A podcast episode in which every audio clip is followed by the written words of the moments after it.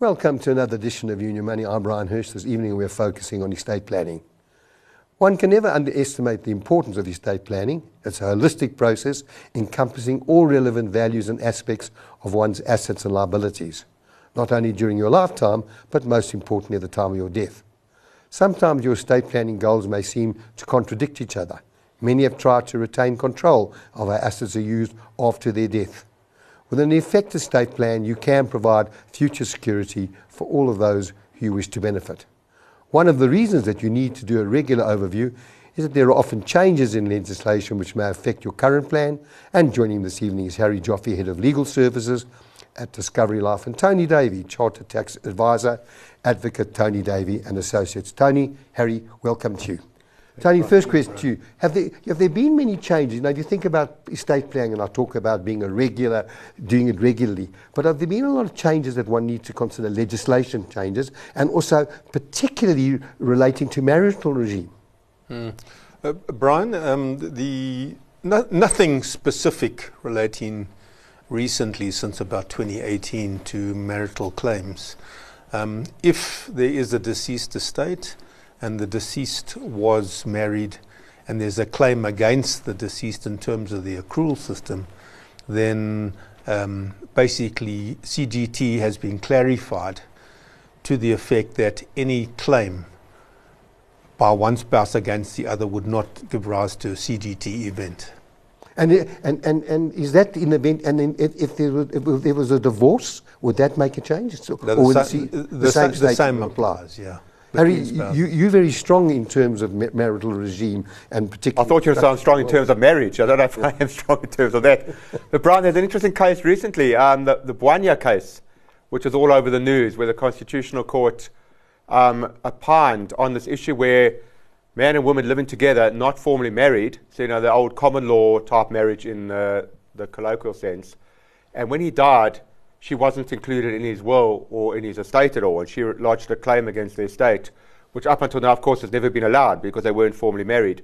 And the Constitutional Court allowed that claim against the estate under intestate laws. But there was very specific facts. You know, they'd been engaged and he'd made promises to her and they'd been together for a long time. So that kind of pushed the bar a little bit, where we're starting to see now these, uh, these couples living together where the the surviving spouse, as it were, although they're not technically a spouse, does now seem to have a claim against their state, but it's very factually dependent. So you can't say as a blanket rule every spouse will have a claim. You know, a lot depends on time together, promises made, and the facts of the case. But if they appear to be living together, then you would consider that, Tony, as a. a and will they get the will they get the 4Q deduction? Yeah, just bear one thing in mind: the tax legislation, in any event, um, specifically provides that for tax purposes, and that includes donations tax, estate duty as well, and uh, capital gains tax, that if persons, in the opinion of the Commissioner for Inland Revenue, are permanently living together, i.e., under one roof, then you are reg- regarded and deemed to be a spouse for the purposes of tax relief. Correct. I think the problem was, Brian, that the tax laws and the estate duty laws are liberal but the intestate succession laws and the maintenance laws are not so liberal. So there's always been this grey area around intestate and around maintenance. But Tony's 100% correct. The income tax and the stately side was never grey. That was always clear. And if they were excluded in the will? Well, you see, so if you're excluding what the person that you're living with. Yes, I mean, you don't mention them, you just leave them. Yeah, well, then now that's what this Bwanya case is saying, that uh, there could well be a maintenance claim or intestate succession claim, depending on the facts. Because they were living together so long, the court regarded her as a spouse, and that meant she was brought in and she would have those claims. So, what would happen if surviving children, it wasn't a big estate, but surviving children waived their, waived their rights to their claim under that will? What then happens in terms of the nation's tax, CGT, and all those things? And Brian, I actually got a ruling on this from SARS about five years ago. The, the, the test is this if, as an heir, you waive your right before the estate has been signed off by the master, then you are merely waiving an expectation, not a right, and therefore there is no tax event because there's been no vesting in you until the master has signed off the estate account. So if you choose not to inherit, there is no tax consequence to that. If that means further that therefore assets go to a spouse in the broad sense, then there will be that exemption, that Section 4Q between spouses. That's exactly what I got the ruling on. Yep. Right, we're having some interesting cases now with insolvency. So, you know, we've got a case where the husband has died and left his wife as a beneficiary on an insurance policy. But he's insolvent, he dies insolvent, and uh, they married in community of property.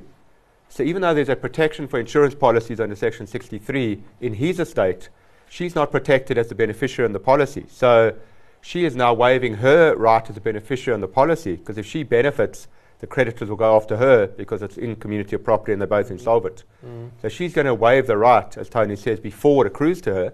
Then the money will pay to the deceased estate, and then that Section 63 protection will kick in. So it's becoming a much more relevant issue now, not just for tax planning, but for insolvency and creditor protection. So, well. so now we, we've moved one step further because I was talking about the will. You are now saying that uh, someone can waive their right as beneficiary under a policy. Yes, you don't have to claim as a beneficiary. So we've had a couple of these cases where, because the beneficiary is insolvent and they want to protect the proceeds for the family, they waive their right. So, so Tony, you used the word expectation versus a right. Yes, because if you have a right, it implies that it has vested in you. It's just a legal phrase, which means it is yours, which means if you do something with it, there's a tax consequence. But because it's an expectation and, and, and it's what we call an inchoate, it hasn't materialized until the master signed off the estate account. You're giving up a hope or an expectation. You're not giving up a right, and there, therefore there's no tax consequence. That the master will approve the estate account. But here you're talking about a beneficiary. Yes, again, there's no right to the beneficiary. Remember that there's been a lot of court cases on that. So, because it comes up in another scenario, Brian, say life assured has nominated a beneficiary and the beneficiary dies before the life assured, well, after the, before the life assured, does that beneficiary's right accrue to their family? So it happens very common if there's a simultaneous death. And uh, the courts have always said that beneficiary on a policy has got no rights until the life assured dies and until they claim, they don't have a, a guaranteed right. Mm. So if you're just giving it up, it's the same what Tony's saying. You're giving it up before it accrues to you. It doesn't trigger any consequence. Tony, question because a lot of people are making use who have trusts or taking money out of their trust and investing those trust funds offshore. Now, are there any are there any problems with the distribution from a trust? Any tax implications, mm. or, the tr- or, or, will the trust only pay CGT? Um, Brian, look, it depends what the trust has given you. We're talking about an RSA trust, okay, making a loan or distribution to beneficiaries who in turn then use their either investment allowance or their discretionary allowance, which aggregated is 11 million to push offshore. I mean, that happens all the time. If, if a trust uh, makes a distribution to you, then you've got to examine the nature of that distribution, and it's up to the trustees to specify what it is. If it's a return of original capital to you, there's no tax consequence. Okay, in other words, what was originally injected into the trust. If you get in um, the proceeds from the realization of, say, shares, okay, then in those circumstances, that would have given rise to a capital gains tax event, and CGT would be paid by the the beneficiary. Maximum, there's a formula, maximum 18%, and then they can push the balance offshore. And if it's capitalized income, then obviously that would be uh, taxable, and the after-tax amount can be, you know, moved offshore. So it would be how it's stated in the financials. Yes. Yeah. I mean, Brian, as Tony's saying, the problem is that a trust, a South African trust, of course, doesn't qualify for the allowances. We've discussed this before. So the South African trust doesn't get the 10 million or the 1 million. So mm. the only way is for them to push the money out to the beneficiary, the individual who gets allowances.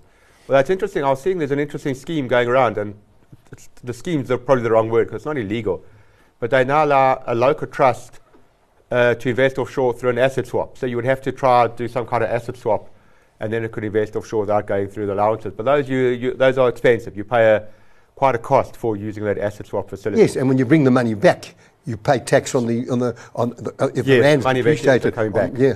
Okay. So- well, on our last program, we had many emails that we were not able to deal with, and I promised that I'll deal with them on the show. So I'm going to go to them straight now. Harry, first one, Larry in Worcester says there's a lot of arbitrage benefit to using the endowment policy for high taxpayers. The endowment allows one withdrawal. If you use this benefit, are you locked into the policy for five years? Let's just understand, am I correct, that the d- differentiation between banks and insurance companies is this five year rule? Banks, you can invest f- Yes. daily. You can do Yeah, so in terms of the Long-Term Insurance Yeah. Act, you know, with an endowment policy, you allowed one withdrawal and one loan potentially in the five years. And once you've taken that one withdrawal, if the product doesn't allow a loan, you then are technically stuck in. Now I say technically because, Brian, I'm unashamedly advertise Discovery here. So what Discovery do, and again, not just Discovery, a lot of the other insurance companies, they're much more creative in the way they structure these endowment policies. So you buy an endowment policy, but underneath it, there's a hundred sub-policies. And that means when you make your withdrawal, you do it from each one of the 100 sub policies. So you've actually got 100 withdrawals in the five year period. And that takes care of that problem for most people. So, and then you can surrender the policy. well, yes, but in that five years. But once you've taken your one withdrawal, if you haven't got that 100 sub facility, you can't surrender the policy because your one withdrawal has been in effect a surrender in that five years. You've got to wait out the five year term. We've actually got a very sad case now. It's funny the question came up literally this last week where a client of ours has got this endowment policy. He's got an old style policy, so from a couple of years ago, before we had this 100 uh, sub uh, policy facility, he's taken his one withdrawal. He now desperately needs cash. Can't get the cash because he can't surrender. He's taken his one withdrawal. So the only way he can actually create cash out of that policy is to go to the market and try to sell it in the market.